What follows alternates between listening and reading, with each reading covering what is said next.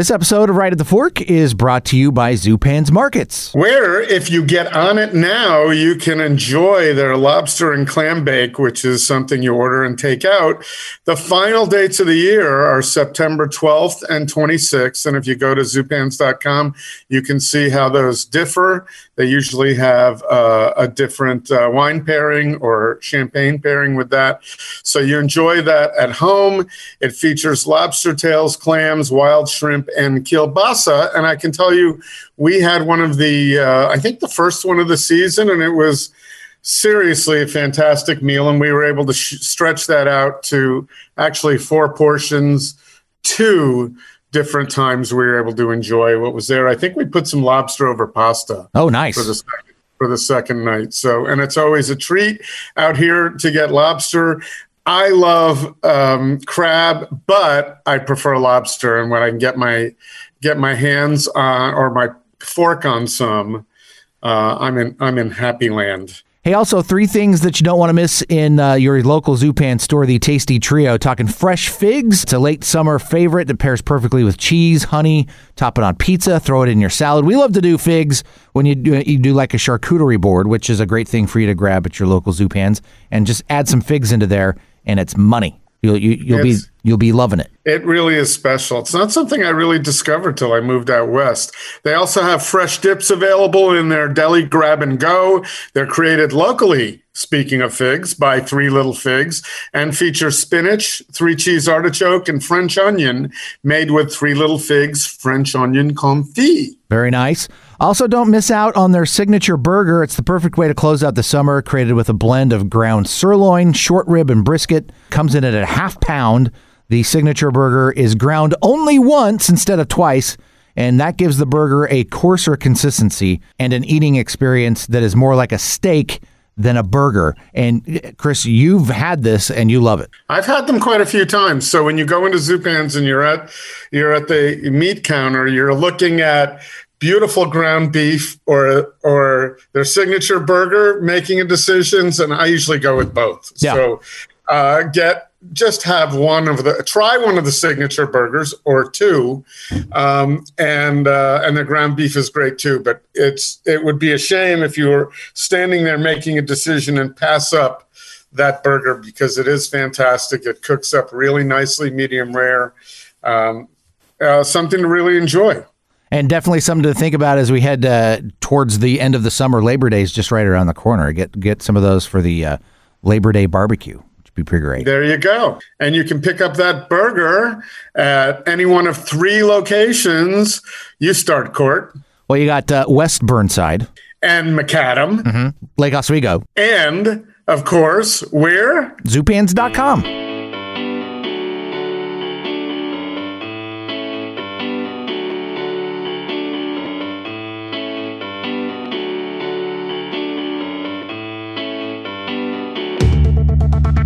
Here it is, time once again, Portland's Food Scene Podcast. It's right at the fork with your host, Chris Angelus from Portland Food Adventures. Thank you, Court Johnson from Kink.fm over there on the other side of what we're using is Zoom. Yep. And it works for you and me because we have good connections. But right. um, we've been trying it with guests and it doesn't always work perfectly. Uh, but as you know, I've been watching quite a few interviews on cable TV, and their connections are not that great. I think people are getting used to it. Right. So, I, I, think people are getting used to it. They're also realizing, oh, maybe I should up up with, up the uh, bandwidth that I've got. You know, the the download speed that I have coming into my home. We went with the full gig, baby, at my house.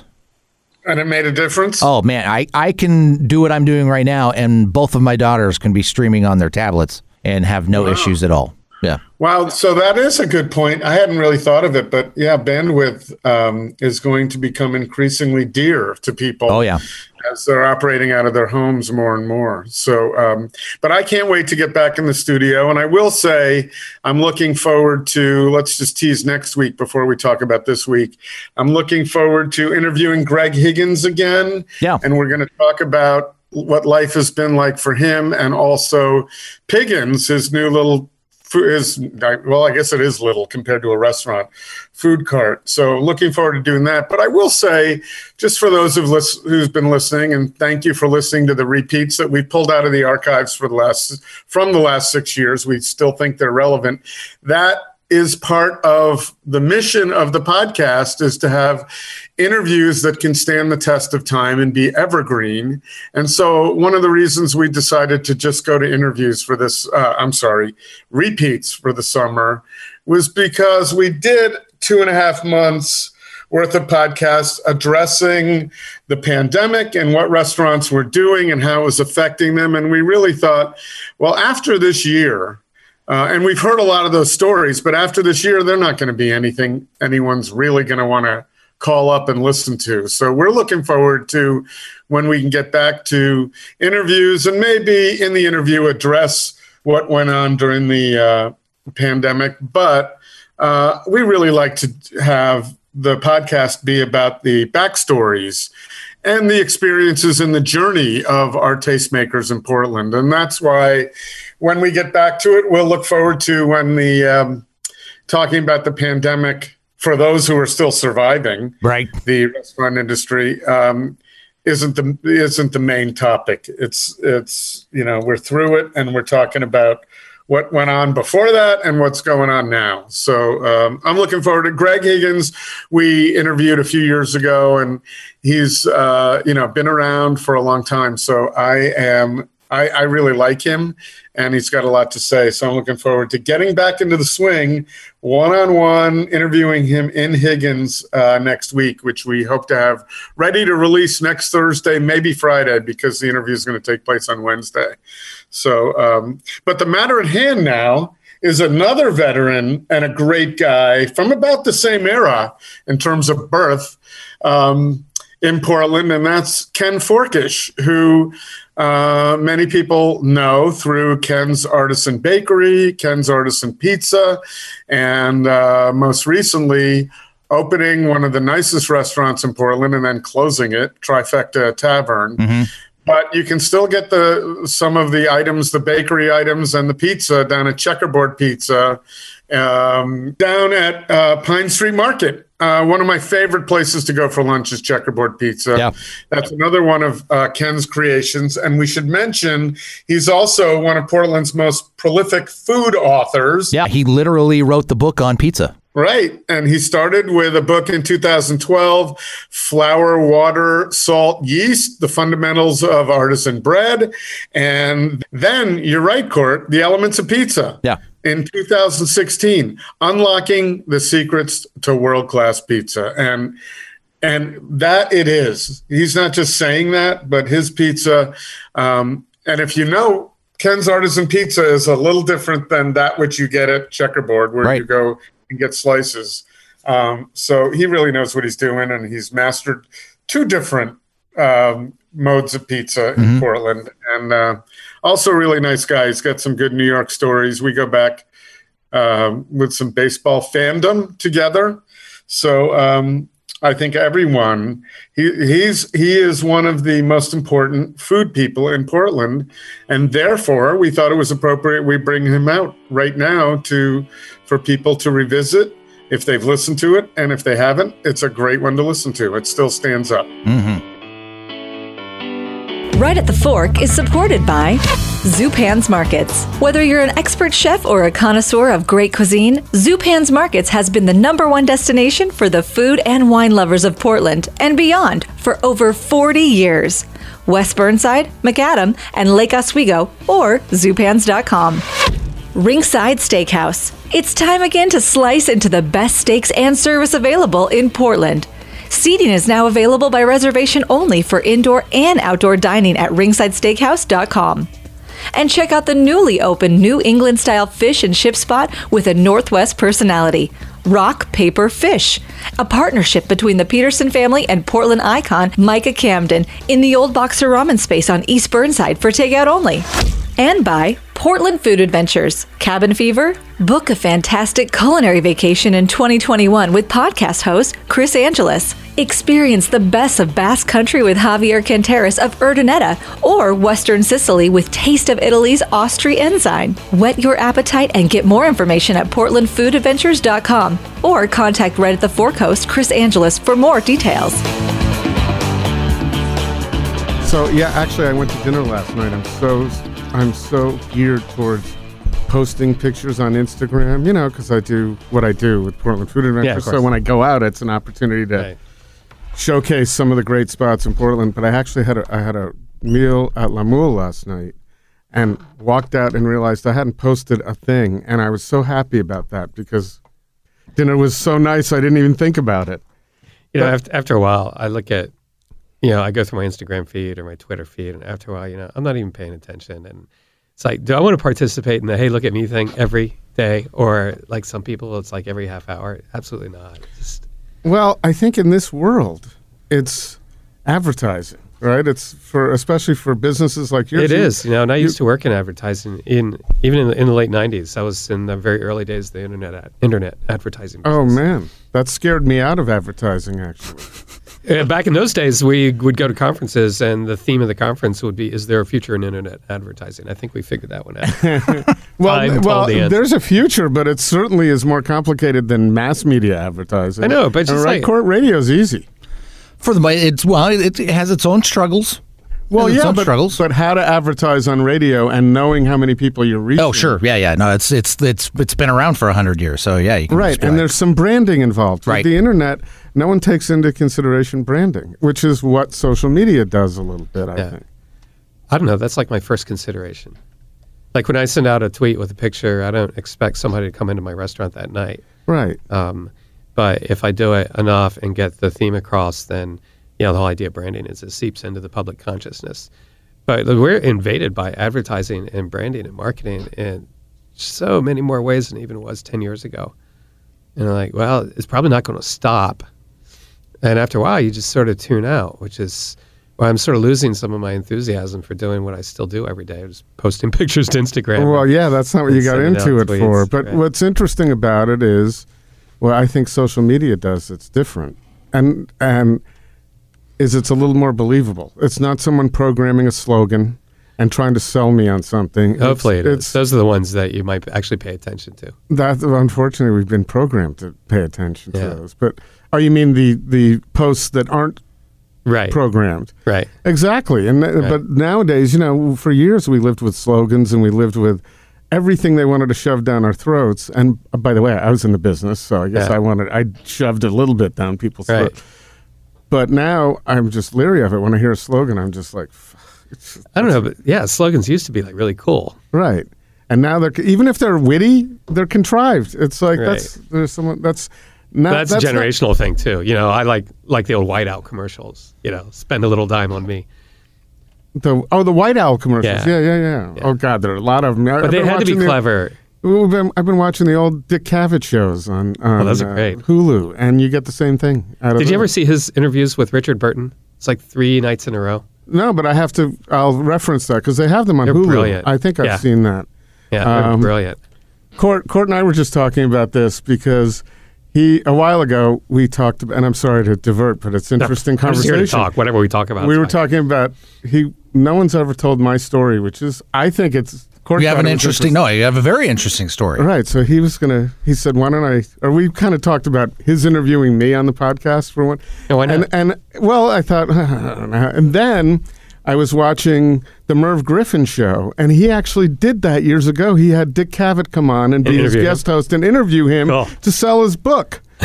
which was, and then I saw it and I called Court and I said, I don't know, man. I thought that was so contrived of Merv Griffin. It to sounds do. cool until you said to sell his book, and Right, then all of a sudden, like, right. ah, well, that seems manipulative. So, what would the purpose be, Court, to sell people on the podcast? I think it's I, just to sell Chris Angelus because again, I, you have this fascinating story, story, Chris. So for me, that's that's why I brought it up. we don't, I don't need to be Yeah, sold. but sometimes we want to. We just want to be entertained. We don't want to be sold. yeah, well, that's what I was just about to say. We don't need to. Sell, I don't want to sell anybody on me. Maybe the, The Chris Angelus brand. If we're a talking couple. about there are a couple of women that I would want to sell on me, but. But at any rate, um, you Ken. Speaking of selling on me, your pizza has sold me on you from the get go. With all the pizza discussion in Portland, and there are some great pizza places. You know, we discussed this. We've discussed this in the past. Yeah, I come from New Haven, so I'm a little Yeah, bit of a of snob. I consider myself a, a more of an authority as a layman, as a consumer, than someone from Omaha. Yeah, I actually question the authority of New Havenites um, Good. because it's a very specific slice of what pizza is. Sorry, you, you, I mean, it's a very particular kind of pizza. And you don't find that kind of pizza done that way anywhere else. And a lot of it just comes from the ovens themselves. Well, when they try, it, it's not successful. They burn it. Well, first of all, people have to understand it because they're not there. Right, But right. we know whether it's a style or not, it's still great pizza. There are people, you know, New Haven's a town, a city with, I don't know, 150 pizza parlors. And three or many? four of them, yeah, they're well, at least in the region, you know, East Haven, the whole, and there are three or four of them that have lines out the door at four o'clock. So they're pretty, Yeah. you know, they're pretty incredible. And so I don't want to get into the white clam thing yet, but we will. Just give them time. But so where do you what do you consider so what was your baseline for Ken's Artisan Pizza or when you started making it over at the bakery? What was were, That's kind of the thing. My baseline was really more dimensional, like uh, physical characteristics. I wanted a pizza that was the size of a, a dinner plate. And even, well, we started this uh, Monday night pizza at my bakery in 2005. That was not very common back then. Uh, usually, when you had pizza, it was a larger, like an 18 inch pizza. right? Um, now, of course, you see it a lot of places. It's common for wood fired oven. do you think you started that trend in this town? I mean, I it's all know over the I place, started but it, but I was uh, certainly one of the early adopters. Uh, Cathy opened Nostrana before I opened Ken's Artisan Pizza. Uh, but I did was doing these at my bakery. Actually, Cathy was working at my bakery doing pizza night with us for about five or six months, getting her pizza chops up before. boy, it would be so cool. It would be so cool to we have had a- fun together a machine to to be able to pick a year and go back and do stuff like that in Portland. You know, Cathy making pizza with you, going back to Naomi's uh, suppers. That would be Right. fun to just be a fly on the, The wall. suppers. Even sitting at the table would be great, but even a fly Yeah. on the wall watching that would be great. So Yeah, totally. I didn't realize that. So did she? Is did you and she learn pizza together? Uh, I don't really. I didn't really look at it that way. I think she just wanted to get her pizza chops up. She, hit, you know, she'd made pizza, but um, it's not like she needed to learn from us. Uh, but we talked a lot about dough, and um, you know, it's when you're going live in your restaurant, you want to have a little, a little bit more hand experience, uh, and that's what it was all about for her. Uh, and I think that was a period of time she wasn't really working that much, uh, so she had time to give. We had a good time together. It was fun.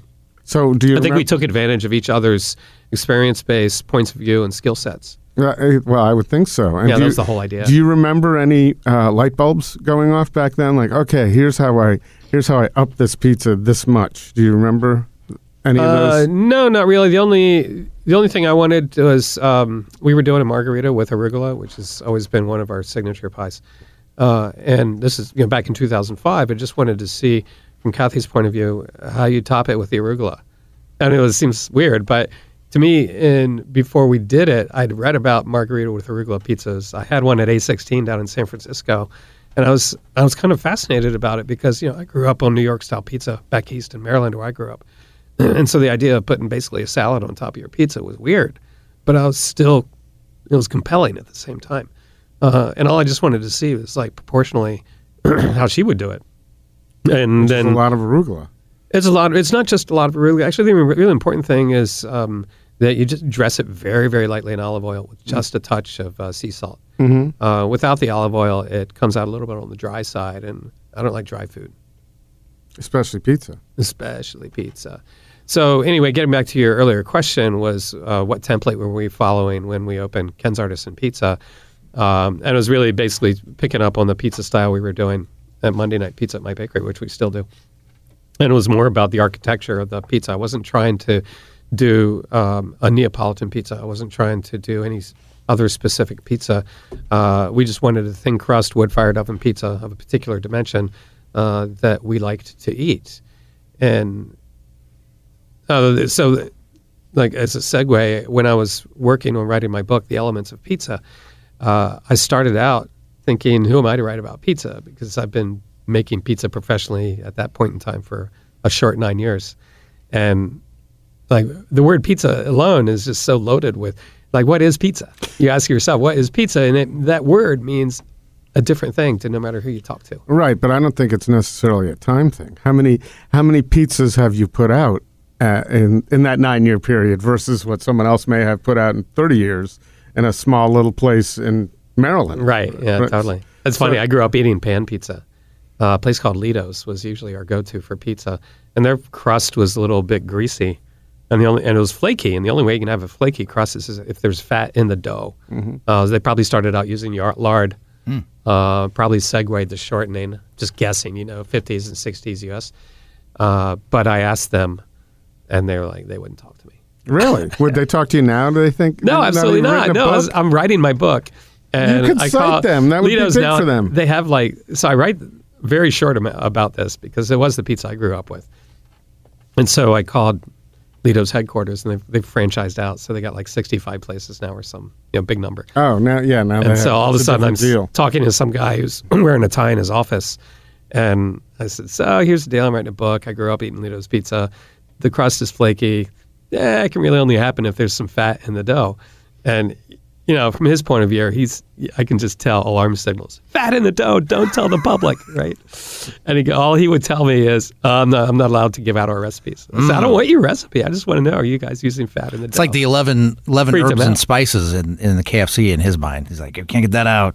Or he just doesn't want people to know again. Well, not only that, There's- there's he's, fat in he's the a marketing guy, and he's worried about legal problems. Yeah, he's and he worried about wanna get- everything. He- yeah, Nothing good is going to come out of this from and he doesn't know how they make the pizza anyway. Probably the guy you were talking to, I would imagine. No, of course, I, uh, doubtful. Actually, Ledo's has sort of a a funny history. The the founder had business partners. They had a split a long time ago, um, and Well, know, that so usually to- happens in a history of a, a place. How many- actually, a cash business? It Right. starts out a cash business, right? Yeah, that made a lot of money. So, have you been back to have Ledo's recently? It doesn't appeal to me now. Um, it did when I was a kid. Last time I had Ledo's Pizza was probably six years ago. Oh, that's recently. yeah, Um, La- you know. Langley Park, Maryland. And how was it? Uh, it was all right. Because I go back to Post Corner Pizza in Darien, Yeah. where I grew up, which was Greek pizza, incredible. These guys went from make flipping burgers to hey, let's put a pizza oven in the back, and they had the. It was just delicious, and that's what I grew up on. That's what set me the, the foundation for you know heart problems later on. It was You know, there was a Greek family making pizza in Hyattsville, where I grew up. Mm-hmm. Um, are there a lot of Greeks, uh, American Greeks, that make pizza? I think in uh, up and down the Gold Coast in Connecticut, there are quite a few Greek pizza places, and they're great. Uh, Yeah, this is good. That was Uh, my hometown pizza. That's what I started on. This Darien? Yeah, but you go back now, and my buddy Jeff Ridabock, who owns Homegrown Smoker, he's from there, and he's he. I've been back a few times, and he warned me. He said it's not going to be the same. They sold blah blah blah, Yeah. and you can definitely tell the difference. But on the other hand, it's apples to oranges because. I'm older, my tongue is older, my palate's older, my expectations are different. Totally. Um, so I don't know. Do you have you have pizza that you've gone back to your? Well, I'm a product of the '80s, so by and, and I grew up in, in rural Utah, so it was so it was Pizza oh, Hut. pizza capital of, the- of yeah, it was the- it was Pizza Hut, Little Caesars, or uh, you know Domino's, Godfather's Pizza. You know, so it Corporate, was, corporate pizza. it was what I call corporate pizza. So Yeah. that's what that's what I grew up on, and so.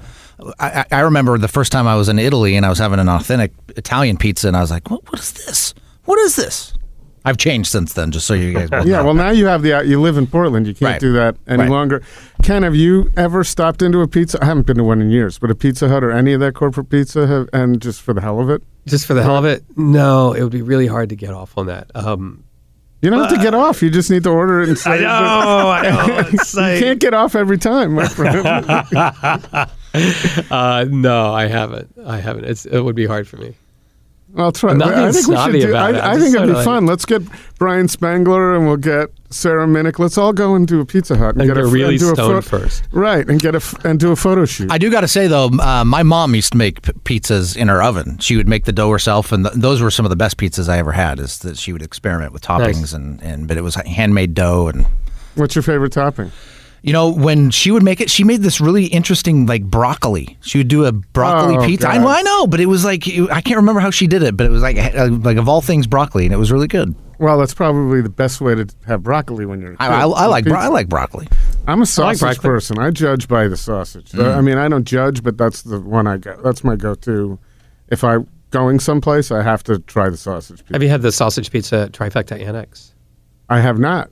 Oh yeah, uh, yes, I have. I like stopped into Common. Law, and um, Patrick went over and grabbed us a slice and brought it over. Oh, so that was very kind of him. And uh, it didn't go really well with what he was doing, but it was Right. a little appetizer. Cabbage salad and nice, nice big s- uh, chunks of sausage Yeah. over there, different than your than Ken's artisan. Yeah, yeah, totally. So I was really glad. So, um, what's your what's your ingredient of choice? Because I have always sworn by your your sausage and your sausage pizza at Ken's Artisan. I, that to me is Um, you know, I've always uh, I really like the simplest pies. Although I'm a sucker for the uh, Hawaiian pizza we do at the Annex. really. Yeah, I really like I really like it a lot. It's got bacon and pineapple. I would imagine. onions. Is there anything there that you wouldn't be a sucker for? You got to be a sucker for it to be putting it out there. I Well, think. yeah, I'm not going to put out anything to serve that I don't want to eat. But I really like the simplest of foods. I love the marinara pizza. Mm-hmm. Love it.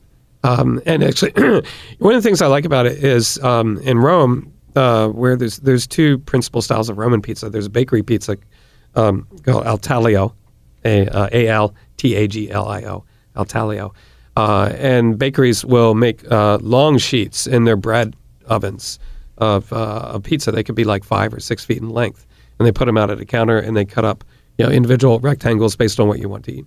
and the two uh, two that are just really classic are pizza bianca, which is basically it's bread, you know, a little olive oil and salt, uh, and it's kind of a flatbread. You know, ideally they're about a quarter inch thick. They're all bubbly, uh, crusty, a little crisp on the outside, a little bit tender on the inside. That would be the perfect version of that.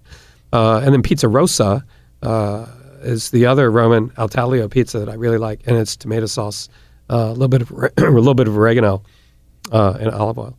And I just love that. I love it. It's the simplest version. It's uh, flatbread with, with tomato sauce. Have you made it here? Um, well, that is what the marinara pizza is basically, uh, adding garlic to it. Mm-hmm. Uh, so that's the marinara pizza that we do at Trifecta Annex.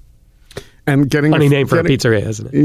Yeah, and getting a uh, five foot pizza in and out of those ovens would be a little difficult. I would imagine. Yeah, you need a bread, bread oven over. for that. Uh, big So- skill involved. Yeah, those Roman pizzerias. I mean, they're doing these in uh, bread ovens, which is how pizza got started in the U.S. These, you know, Lombardi's and uh, you know the others that followed him were all baking in bread ovens, uh, which got really hot, and they would uh, use pizza to cool down the hearth before the to get it ready for bread. So this was back at the turn of the century. Yeah, 1900. Uh, Lombardi's was not the only one making pizza, um, but he was the first to make only pizza uh, in Little Italy. in New York. Really? Yeah. Okay, I didn't Yeah. know that. Have you Uh, been? To, you've been to Lombar- Lombardi? Yeah, as a matter of fact, um, I had a great time. I was in New York in April, and I, um, this guy Scott Wiener, who does Scott's Pizza Tours. Mm-hmm. Uh, I, I've read about him. Scott is, is uh, he's in the Guinness Book of the World Record for having the largest collection of pizza boxes. Mm-hmm. Uh, really cool that. guy.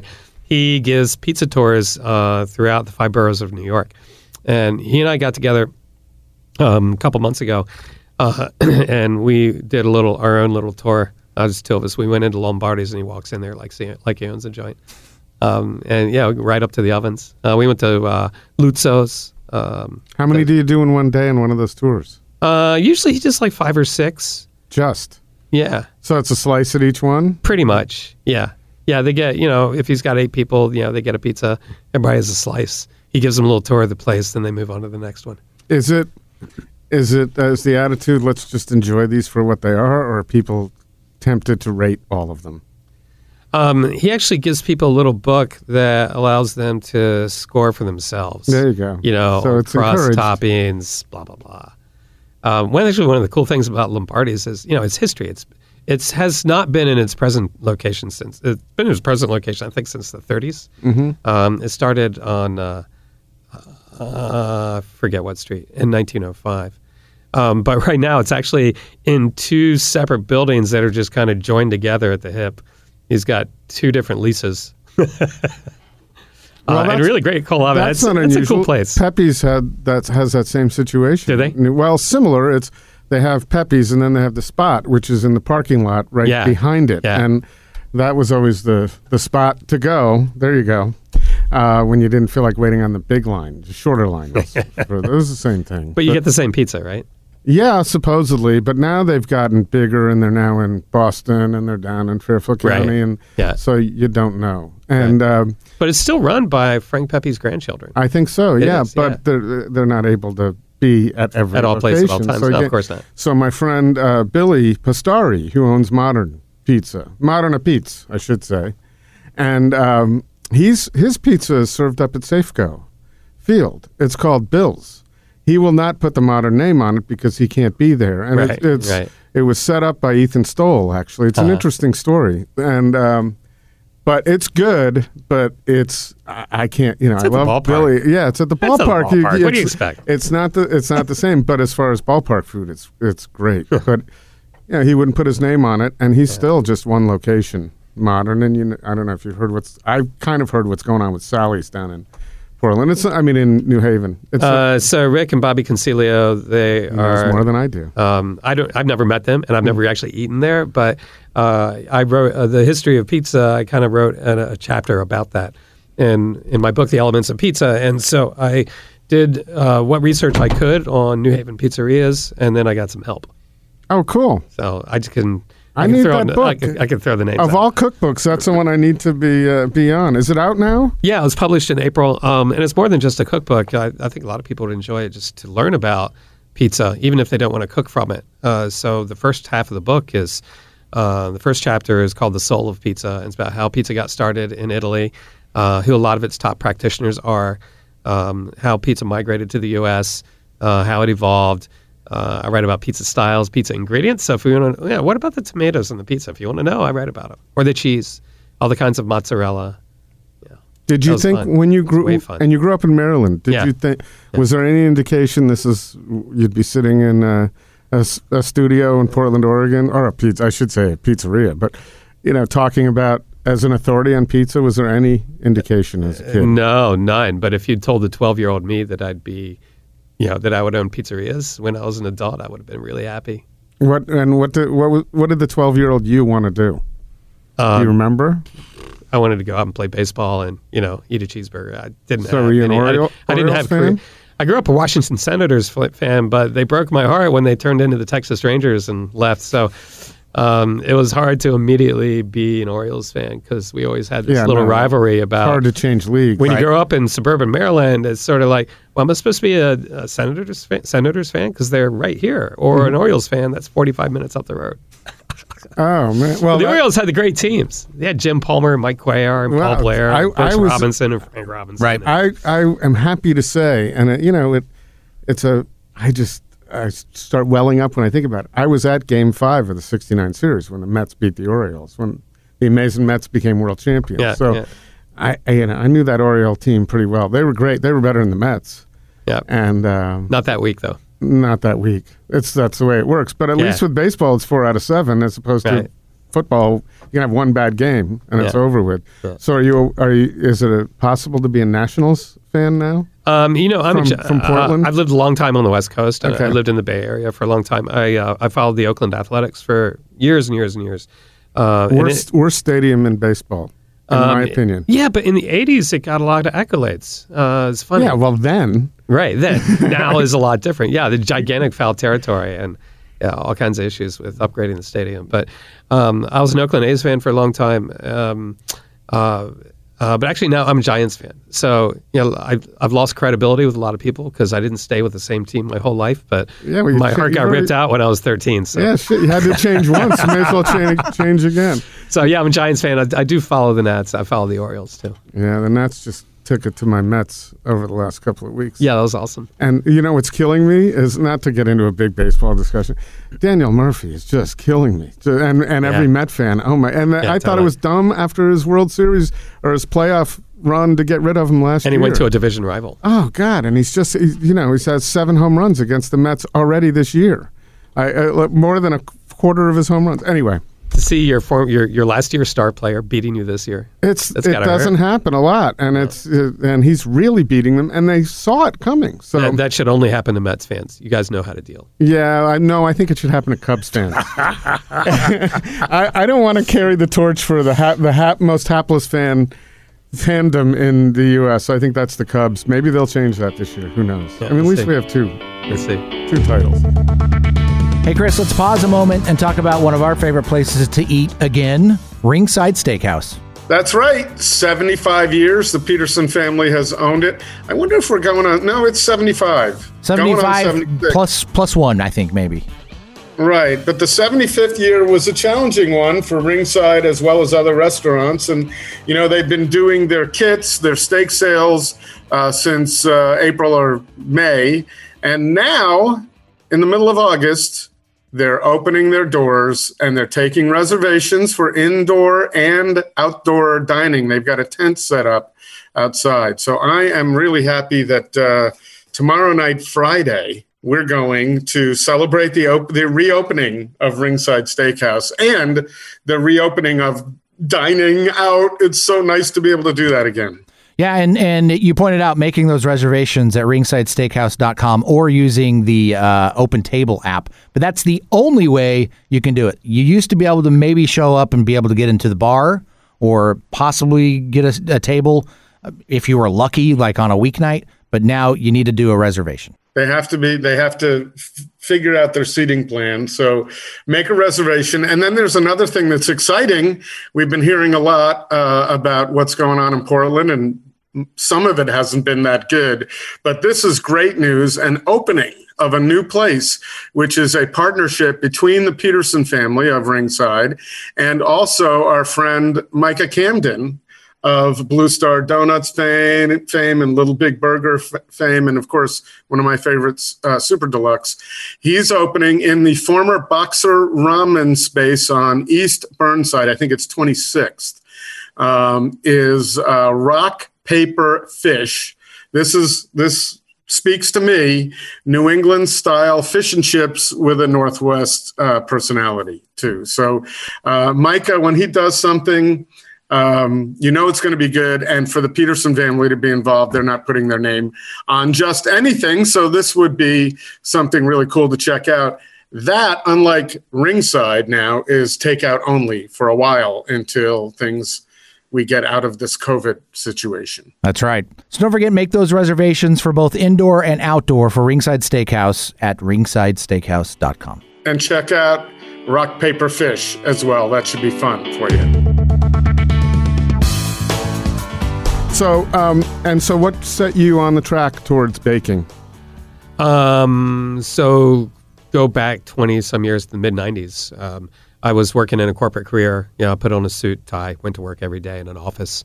Uh, and In advertising? no, um, that was the advertising bit was just the last two years of my corporate career. No, I was, uh, uh, I worked in a company that made equipment to build communications networks.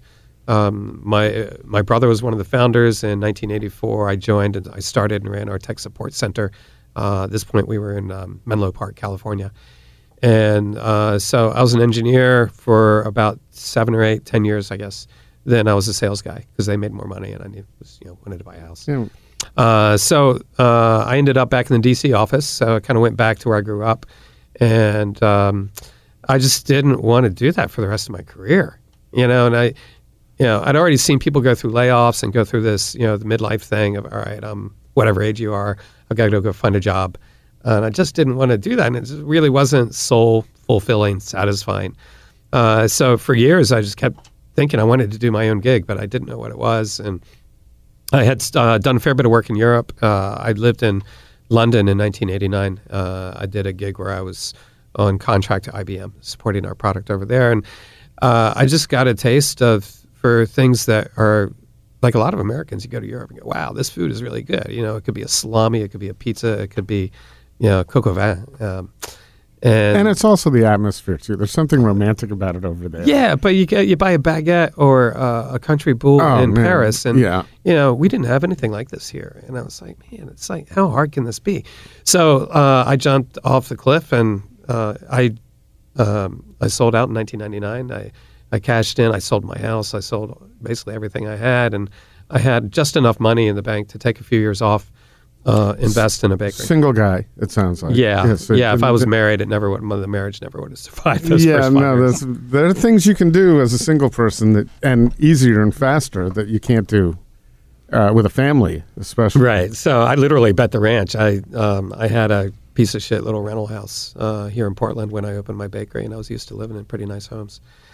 Um, and just went for it. Yeah, and failure was not an option. How old were you then? Uh, I was 43 when I opened my bakery. Okay, 58 now.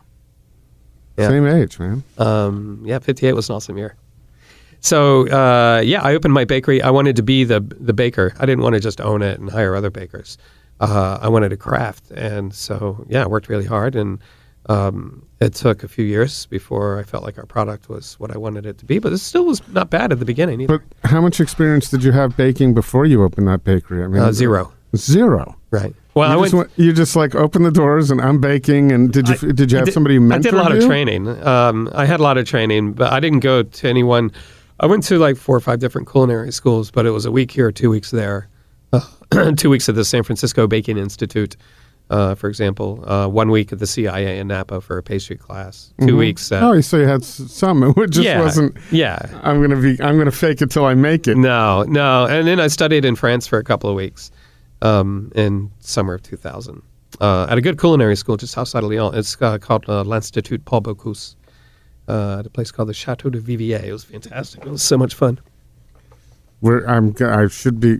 Court had spent some time in Lyon. and Lyon. I'm hoping to spend some time Yeah, yeah. there in a few months with with uh, Aaron Barnett from St. Jack. We're going. Oh, over cool. there. So that's gonna be Well, Lyon is great city, man. It's a good eating town. It's beautiful, too. looking forward And even to and even the the worst worst bread or the worst uh, patisseries that you have there are like ten times better than what we find here in the states. It's crazy. Uh, except for my bakery. Except for your for bakery. yours. No, it's, well, I'm just saying. But I'm, Except gonna, but I'm going to say this. I'll add to it. Qua- quality or not, I walked into the bakery where we were staying, near where we were staying down the street, and there were a lot of them in Paris. And you know, I was ready to go get a couple of croissants and maybe something else for me and my son. And uh, I walked out with a a shopping bag full of baguettes, this, that, this for like eight euros, which would have I would have had two little things here, two Yeah. croissants in Portland Yeah. For that. That's what's incredible is how much less expensive it is over Yeah. there. And what's the reason for that? Um, one is just volume. They sell a lot more. Uh, some of it's historical. The price of bread and croissants used to be regulated up until the early 80s. Mm-hmm. Uh, so it used to be there was a set a price set by the government for what a baguette would cost. So that's still kind of the s- the stand. Uh, it's still, mentality's still kind of there. still on- there. Yeah. There's some of that still. Yeah. Yeah, yeah. I do got to say to, to redeem myself here a little bit, Ken. Your walnut bread, like because my first time I ever had walnut bread was in France, and like it just it was life changing. It's your walnut bread that uh, oh, it's the Nice. best I've had. Thanks, man. Yeah. Thanks. So are you Does that make up for my Are you- my my uh, slam that I didn't mean to, to make there? I don't think that was a Merci bien, slam. It was, just a, it was just a. It was just a. It was an inadvertent. Inadvertent. comment. That's all. I was making a point. So is if. Oh, so if only my customers were French. Let me tell you. Oh, I Sure, don't know right. if you want that. So, Court, if if Court loved your walnut bread, is that is everything there?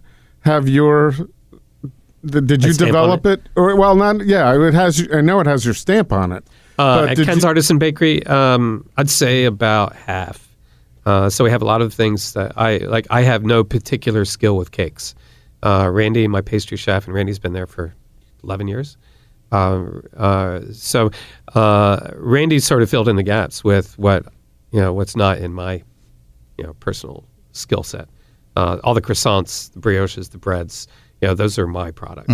Um, some of the fruit tarts, uh, those are my products. But uh, cookies, cakes, um, the macaron. Uh, Randy and I actually collaborated on the macaron. We started about five years ago fruit filling the macaron, and so in the summertime we do a raspberry mac. That I just this is my favorite thing that we make there. Uh, you get um, you, get two cookies with a little layer of uh, buttercream lightened with pastry cream, and then fresh raspberries. But we make the cookies taste like something too. So in a macaron, uh, typically it's almond meal and egg whites and sugar, and uh, any color that's in the cookie is historically has been food coloring. Uh, but we wanted to get some flavor in there, so we take in our raspberry uh, macaron. We take fresh raspberries, we dehydrate them, grind them up in a coffee grinder. So we have raspberry powder that gets folded into the cookie itself. Now the cookie tastes like really intense raspberry. Hmm. Are they available now? Is it At this tell very me- instant. At this very okay. Yes. Court, it's Do all we yours. know where we're going here? You're out of here. I'll be back. You you know, it's interesting, Ken, because and, and kind of going back to to Chris's question about why why you know it, it's different prices here than it is there. You know, when I was in France for the the time that I was there, and then came home, and that question I was just like, why don't we have these thing, things here? And somebody I can't remember who said it to me, but they were like. The the resources, the flour is just done differently here in the states than it is in France. That's one of the reasons why you don't get that same taste, that same quality. Is that true? The flour is different. Um, we have really good flour here. Yeah. uh, the milling is a little bit more of an art, or can be. There's big industrial mills in France, of course, Right. Uh, but France has more craft mills, probably, Okay. uh, than in the U.S. Uh, so, if you, for example, let's look at whole wheat flour, for example. When you buy whole wheat flour, um, when the wheat goes to the mill, you've got wheat kernels, uh, and they go through a roller mill that separates the germ and the bran from the endosperm. And the endosperm is what the part in the middle that makes white flour. Um, whole wheat flour, they grind up the bran and the germ and then incorporate it back into the white flour. So it's sort of reconstituted whole wheat flour. Uh, ideally, you'll have uh, something like a stone mill or a stone mill um, that uh, grinds them up all together. And yeah, there's no reconstituting. It's just much more. Uh, it's not only a more natural way of doing it, but it releases some of the oils in the germ into the white flour, uh, and it just has this cafe au lait brownish color. Beautiful characteristic. That's hard. It's hard to find anything like that in the U.S. So you've covered France and Italy, right, with your bakery and, and pizza. Yeah. Now, any other Yeah. regions that you're? Uh, Um, no, at this point, I think I've reached the limit of what I'm capable of doing in real time. I have four storefronts now, uh, and uh, and I've just written two books, and I've kind of at the end of a pretty intense last six years. are you a workaholic? No, well, I, I don't want to be going forward. To be honest, uh, I'd like to relax a little bit more. Yeah, well, I think we, we both hit this age, and it's uh, you do. You don't. you Yeah, wanna- um, although you've, I got to say, I can tell you without knowing, uh, only knowing what I know, you've worked a lot harder than I have, especially over the last few years. So, It's not always by choice, but you get into situations in life where you don't have a choice. and um, how are you as a boss? Because when you started baking, you were probably thinking more about baking. I think a lot of people in this town get into it because they're artists, artisans. Yeah, it's And- hard. You know, I still would love to uh, spend more time with my hands on the food, but uh, and I've worked baker shifts at Trifecta, you know, even this year. So it's not like I'm completely hands off. Um, but you can only do so many things in a day. Um, so uh, I really enjoy the craft. I will always enjoy the craft. Uh, I love dividing and shaping bread dough. You know, I love baking it out of the oven. Uh, Still, lo- so you're not tired. That's no, not- that stuff does not get old. But how do you like payroll and all that stuff? I, I assume Um, you have yeah, I think people. um, I I can take pleasure in the business management side of things, um, uh, and I think I'm a pretty good boss. You know, I'm not condescending, uh, and I always try to look at my staff's point of view. I've got over 100 people working for me, so yeah, it will always has its, has its, have its challenges because there's always turnover. Uh, but I don't know. I kind of dig it. Is it challenging now? Uh, I've been hearing it's really hard to find good people, front of the house, back of the house, especially back of the house. Well, anytime the unemployment rate is as low as it is, uh, it naturally follows that um, there's going to be a little bit smaller set of people. You know, ideally, you want to have a place that people want to work at. So even in the tighter times, um, employment-wise, uh, we're still able to attract good people, and so far we have. Uh, I've I had to fill some really critical positions this year, and uh, I felt really fortunate that I was able to bring in people that I was really thrilled to get to have on board. And what do you attribute that to? Because there are a lot of different businesses in Portland. You know, we just had Nate Snell from Pips Original Donuts and Chai. I got it. I did the whole thing for the first time. And Can we do a standing ovation here for you? Thanks.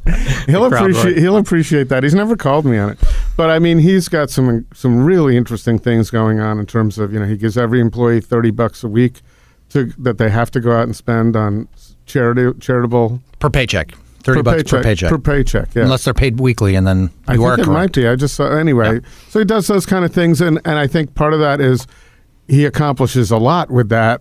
You know, something from his heart that I think emanates throughout the business, but also with customers. It's not all about the profits; it's about doing good for the community? Are there things that you're doing in that area that help in many ways? Mostly, I just want to have a place that people want to go to work to, or, or at. Um, so, you know, if you're if you're a cook, you want to if if you're a cook, you have some aspiration, or you um, really uh, like having some talent. You know, you, you want to get better. You want to work in a good restaurant. Um, and so, one of the fun things at Trifecta, for example, is it's an expensive restaurant to operate because we have a lot of stations in the kitchen, but we also have all the toys. You know, uh, our grill is a wood-fired grill, uh, or we have a wood-fired oven. We have um, uh, we use immersion circulators. So, um, you know, it's a good place to work as a cook because, and we work with really terrific ingredients. You know, my chef Rich Meyer uh, was chef de cuisine at Higgins Restaurant, um, and he worked for Greg for 17 years. And so, Wow. um, you know, Rich is work uh, accustomed to working with you know very highest quality produce and meats and uh, and doing pickling and curing and um, you know the sort of you know the sort of things, the craft elements to the kitchen work that uh, aspiring cooks really like working in. And we you know we treat people with respect. We're not condescending, and there are kitchens where that's not true. Do you want to name those? Of course not. I I wasn't looking for that. I just thought that it would be fun to do Um, it. or at my pizza- soundbite on that. you know what, what I love doing is I love going to work and feeling the good juju there. Uh, I t- totally get that at my bakery. I, I love that at my pizzeria. Uh, the crew in the kitchen there, they really enjoyed their gig, and they got a good gig. They're making really good pizza. Uh, they're out in the middle of the restaurant. They're not tucked back behind closed doors, mm-hmm. um, and so you can usually see just the looks on their faces that these guys like what they're doing. So I try to make every place, every job, something that whoever's going to be doing it, you know, can really enjoy doing. Well, it's a it's a great environment over there. I love Oh, the thanks. whole the whole the atmosphere at Ken's Pizza and Trifecta as well. And I, I've had experience at the bakery too. Yeah. Um, Yeah, we it- designed the kitchens in all of those places. We designed the kitchens, or I did, depending on which one, uh, with uh, keeping in mind the point of view of the cook who's going to be working in there, uh, so that they have sight lines, so that they don't feel closed in, so that um, the workspace is adequate for you know what we're asking them to do, so on and so forth. It's kind of like taking care of the animals at the you know beforehand. If they have a good life beforehand, they're gonna the food's gonna taste better. And with your employees, same thing. We went to a place last year in Spain, Conjuban- Conjubani, which where the view from the kitchen was better than the view from from the dining room, or as good, at least as good. It was, it was all windows. Wow, Whereas nice. from the dining room, they were just you know they were Portals. windows. Yeah, portals. So um, it dawned on me then that that's really what they're doing. They're making it a really comfortable environment so that the talent there ha- can flourish in every way. Yeah, and the food's going to be better when you do all that too. You you think you think that's not just a theory that is, or it is a theory, but it, I don't know. I'm going to No, stand by it. You're going to stand Right. by it. Yeah. So how's uh, how's Pine Street Market doing? How's the Annex doing? Uh, Pine Street Market's doing good. Annex is still waiting to be discovered as its own thing. Um, I think we're making really fantastic uh, croissants, but our mornings are totally dead. Uh, so I developed a Are whole they new. any different than your other croissants? or- Yeah, this was the fun for me. Um, is uh, and I'm not complaining, by the way. It's just all right. I, I can handle patience. Um, I'm basically I've made a completely new line of croissant products. Uh, our base dough is made with spelt flour, whole spelt flour. Uh, it's expensive, but it has an earthy, nutty flavor to it that I really, really like, and I'm definitely leaning more toward whole grains in my baking. Um, we do a morning bun that is similar to the morning bun at Ken's Artisan Bakery, but again, that's made from the spelt flour dough, so it's got an earthier flavor to it, but it's not heavy or dense. Um, we do a, a, a I do two new croissant doughs uh, at Trifecta Annex. One is uh, made with rye flour uh, and sweetened with honey, uh, and we roll up uh, the triangles for these croissants. We roll up with ham, so we call it the honey rye ham croissant. And it just has this beautiful balance of savory flavors with just a little background sweet from the honey. Man, it's so good. Isn't there a saying that like you should never trust a uh, a skinny baker?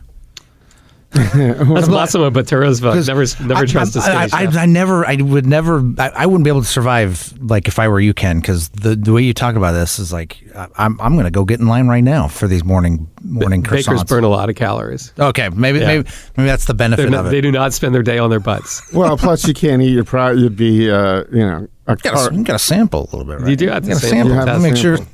Uh, and then there's the double chocolate croissant um, that we make. Oh. It's a chocolate Oh. dough, uh, and then we roll it up with uh, Valrhona um, couverture chocolate, the Fèves. What time do you open? Uh, we were open? uh, we, we opened at nine. We were opening at eight, but nothing was happening. Right, right. So, you know, on a typical day, we like today. I think we sold about five croissants an hour Hmm. uh, until we hit around lunchtime.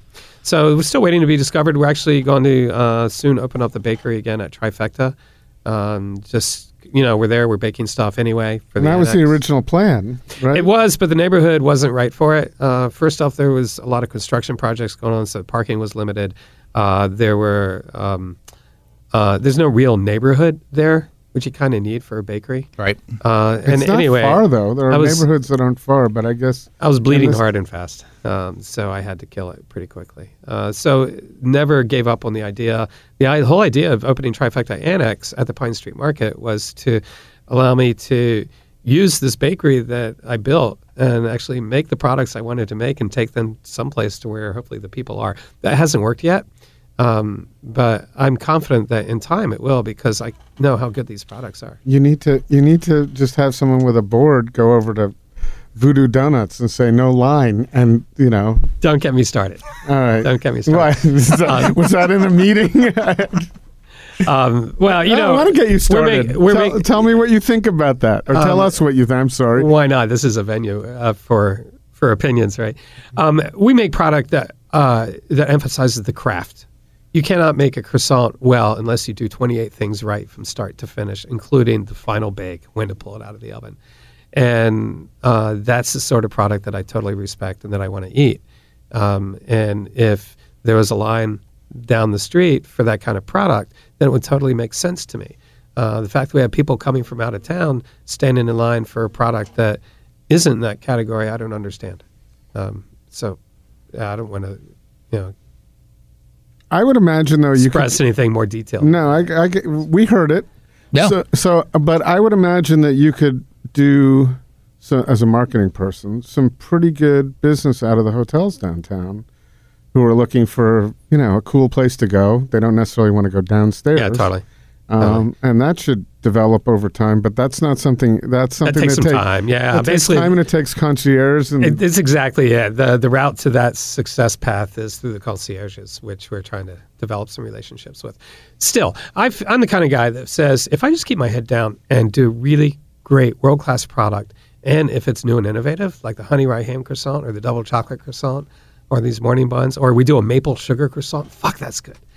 Um, then sooner or later, somebody's going to notice. Then we're doing pizza there too, and uh, so Trifecta Annex. You might say that's a stupid name for a pizzeria, um, but it's a bakery and a pizzeria. It's not a pizzeria, so you can. It's a well, you bakery you- and a pizzeria, If you named you it a pizzeria, it couldn't be a bakery. So you got to Yeah. go down the middle. Yeah, right. Um, so, and, and it's uh, Trifecta Tavern is a big part of it. We, you know, we mix the pizza dough there. We make the croissants uh, products there. We actually bake the croissants at the annex. But anyway, we're making a New York style pizza uh, at Trifecta Annex that um, we're mostly a slice joint for most people. Um, we sell Which a lot is of really slices. nice, by the way. There aren't. I else can't can think get a of a lot of places where they're where. Hey, I just want a slice. Right. Uh, and it's a really terrific slice of pizza. Um, from the you know the craftsman in me would like more people to buy whole pizzas because that's the pizza at its best. Right. Is when you get a and whole, fresh out of the oven. yeah, it's not a reheated slice. It's only gets baked once, um, and it's at its very very best that way. I actually I even say that on our menus. Our whole pies are best. So I'm looking forward to going down because I love croissants. And my current, the current um, award winner in my mind is. Have you been to Baker and Spice and had their whole wheat croissant? Um, And by the way, Julie I have to say I haven't. Been, your Ken's Artisan Bakery is not generally convenient for me. I'm in Southwest, so Sure. I haven't been there as many times. I really Easy like for me to- Baker. Uh, I'll, I'll just say I really like Baker Baker and Spice. Uh, I'm friends with Julie Richardson and her husband Matt. Um, I think they do a great job. We've had an awesome relationship over the years. Uh, their products are terrific, and I'm glad you mentioned them because they don't get a lot of mention. Yeah, no, I and They deserve more than that. well, they a lot of that is because they're in Southwest, but the people in Right. Southwest know about it because Yeah. it's packed. Yeah, yeah, they do usually. well. And um, but that croissant, when I for, someone first told me to have it, and I brought it, I brought one to you. Oh, yeah. for- Yeah. and I brought it to a few people because it's on my way, um, and it always flips everybody out. So, so that's a good one. I need to get down to try some of yours. At But, and the good thing is, I can't do them all at once, so I have to keep going Right. down and try this, little of that, Exactly. little of that. So So, we're now opening at nine in the morning. We were opening at eight, but nothing was happening. So we open at nine now. and then how late are you open in the evening? Um, till nine o'clock most nights. Uh, we're open till ten on uh, Friday, Saturday. So how how do you think? And actually, you know, it might be good for you to explain because I bet we have listeners who don't know what Pine Street Market is. So that's one of the reasons you're here to help educate Pine- people. But can you explain Pine- what Pine Mar- Pine Street Market Yeah, is sure. and what your expectations are? Uh, Pine Street Market's a food hall. Uh, it's a homegrown food hall. It takes a historic building in uh, downtown Portland. It's at the corner of Southwest uh, Second and Pine Streets. Uh, so it's right next to Kells. Uh, it's a couple blocks from that donut place you mentioned, um, and real close to the waterfront. Um, there are nine different uh, tenants or operators. We're not all restaurants in there. So there's, uh, uh, but it's all locally operated. So imagine a food court that be the food court of your dreams because the food is really good and it's made by local restaurateurs from around town. There's no chains in there. It's not that kind of place.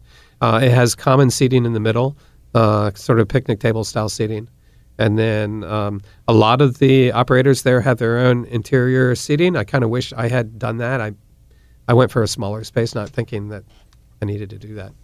Um, uh, so the range is the right next to me is Common Law. Uh, they make uh, it's sort of uh, Asian slash French cuisine, um, and then I'm doing a bakery and a pizzeria. Uh, we've got Olympia Provisions has a really fantastic hot dog stand. Got to get down there, Court. uh, we need to go down to the hot dog. I want to do I'm- that with you. I'm down. All right. Any hot dogs day. are good. Um, Marukin uh, doing really fantastic ramen. Uh, Salt and Straw has their Wiz Bang uh, soft serves bar, uh, and then Are there uh, li- how are the lines? I went when it first opened. There weren't lines. How's that going for them? Uh, I don't know. Uh, th- it's going well for them. It's yeah, not a salt and straw line. Is what my question. Do you have Uh, to wait in line like you do at most salt and straw locations? Uh, sometimes the line's shorter, sometimes it's longer. Okay. Um, hard to say. It's like people asking about the wait at my pizzeria. It's- I don't know. Plenty of times there's no wait at all. What's the best time to go? I'm glad we got that in. When's the best time to go to Ken's Pizza where you don't have to wait? Because I have to tell you, I feel like it a lot, and then I'm just, ah, God, it's after six. I'll never, I'll never get in. Uh, you know, a lot of times the best time to go is around eight o'clock. Um, Portland likes to eat dinner earlier than most cities in the U.S. And uh, so uh, Monday through Thursday around eight o'clock is a really good time to go. Friday and Saturday, of course, are going to be busy. Sunday's uh, been um, uh, it's a beautiful time to go. This is something about the air on a Sunday. It's just chill. well, plus with the know? windows open, it's just Yeah. a really, it's a really nice thing. Yeah. So uh, we'd be remiss if we didn't ask where your some of the places that you're digging in Portland right now that you would friends came in from out of town, other than your places where they need to go. Um, I haven't really been eating out much other than at my places lately. Um, I uh, I like Mirakutei a lot for sushi. Um, it's a short walk for me. It's up at the corner of Burnside and Sixth. Um, and He here, used to be in Lake Oswego. a long time Yeah. and then he was where Yama is now in the Pearl, and he Right. moved over there. right. Uh, Hiro is he's a treasure. Mm-hmm. You know, mid sixties. He's been doing sushi his whole life. Is the kind of guy you want cutting severely underrated. There was just a like- sushi thing, an eater, I think it was. They, that wasn't mentioned. I, I was looking for it. and I was like, no, someone missed the boat here. But Uh, yeah, I shouldn't say anything bad about Eater, but they missed the boat on that one. yeah, no, it's okay if they miss. They're gonna look. You can't be on It's- all the time, but it's- that one. Yeah, best five anything. It's like, ah. Well, that's the thing now. Lists. right.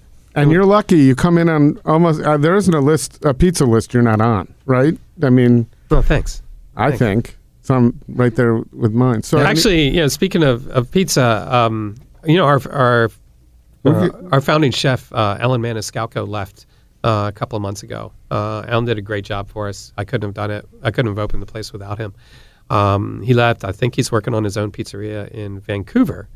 Uh, but it's been fun for me because it's allowed his departure has allowed me to um, reinvigorate the energy of the kitchen directly, um, and uh, so we've uh, taken some old pies off the menu that you know weren't exactly what I wanted, and we've put on uh, uh, quite a few new pizzas that Like? I'm really really happy about. let's hear what you're happy about. Uh, we got a new one on there we call the Cherry Bomb, um, and it's uh, cherry tomatoes and pancetta uh, with mozzarella di bufala, uh, a little bit of pecorino romano, uh, and man, it is so good.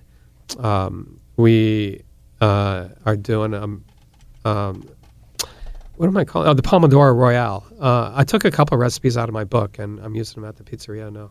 That makes sense. The Pomodoro Hey, Royale. idea. Yeah, it's like, oh, okay, I figured this out already. the Pomodoro Royale takes a really uh, historic pizza from Naples, which is there is called the Cosacca. And the Cosacca means monk's habit.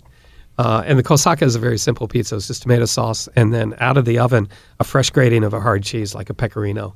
Uh, and that's exactly what we do. Um, we add uh, basil to it, and we call it the Pomodoro Royale with cheese. I Like that one very much. Very appetizing. It's just a shame that it's noon on an, uh, a day that you're not open. Right. No, we're open every day. You're open Monday? Yeah, we're open Oh, I didn't days know. week. I had uh, Kate. We were trying to figure out a time to go with your friends from um, Play Nice PR, right, right, right.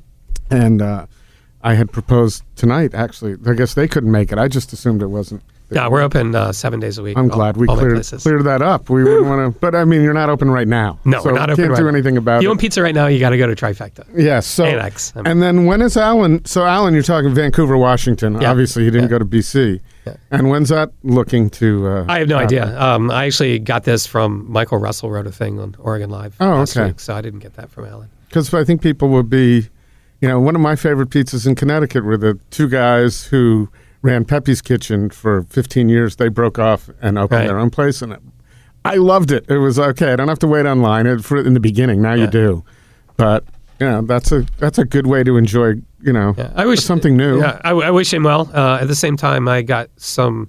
Um, uh, I, I got an opportunity to more directly um, influence the pizzas on the menu at, at my pizzeria. The chef owner relationship is a delicate dance. yeah. And well, and it was a long time. Do you have you Yeah. hired anybody to replace him, or is it? No, not so much. That would have been totally the wrong thing to do. Um, we, uh, I promoted one of our cooks to a sous chef, uh, so now we have two sous chefs running the day to day with uh, with my oversight. So I'm much more directly involved uh, than I had been for the last couple of years. So how many how many nights a week will we fi- if we go in there? Do we see you there doing your thing? Um, yeah, I'm probably the pizzeria two or three evenings a week during the day, uh, about four or five days a week. Good. It's hard. It's hard work. It's fine. So, and what do you do when you're not? Where do you want to travel? Where do you go? What do you What do you like to do? Uh, sometimes I go to Hawaii just to chill. Um, I, no, no place restores my energy like that. But really, for I like going to New York a lot. I always have a lot of ton of fun in New York City. And pizza. I saw David Johansen from the New York Dolls doing Oh, an acoustic shit. set last I time. worked was at the. Whiskey A Go Go when David Johansen was there. Is that and, right? And I got to meet him, and I and Yeah, I did too. he's on my spot. I just put him back on my Spotify list. You know, David. Oh, Jo- I, oh, I do. Yes. Yeah. And as a matter of fact, they just kind of immortalized him in, in vinyl on HBO, which unfortunately isn't going to be picked up. But the New York Dolls were a key part of that. Oh, is that right? I'd love to see that. Yeah, you gotta you gotta check Uh, that this out. was cool. I saw him do. Uh, it was like an invite-only acoustic set with a guitarist from Blondie oh man, uh, a couple of months ago. yeah, that's the Whiskey A Go Go from 1978. Those they, those were the two acts that were playing there. That's very cool. Um, so, what other music do you like? I'm all over the map. Like I, I totally am a blues head. I love blues music. I love jazz. Um, uh, and I love you know Beethoven and Mozart. Yeah, I'm a big classical fan too. Rap, you, Uh, rap or country? Because we grew up at the same time, so those are the two that I could do without. Um, country I can enjoy. Rap I'm not not a fan of. What about Uh, bluegrass? Let's go a little step further. Bluegrass, oh totally. Yeah, I used to go to bluegrass festivals. growing. Nah, can't Um, do it.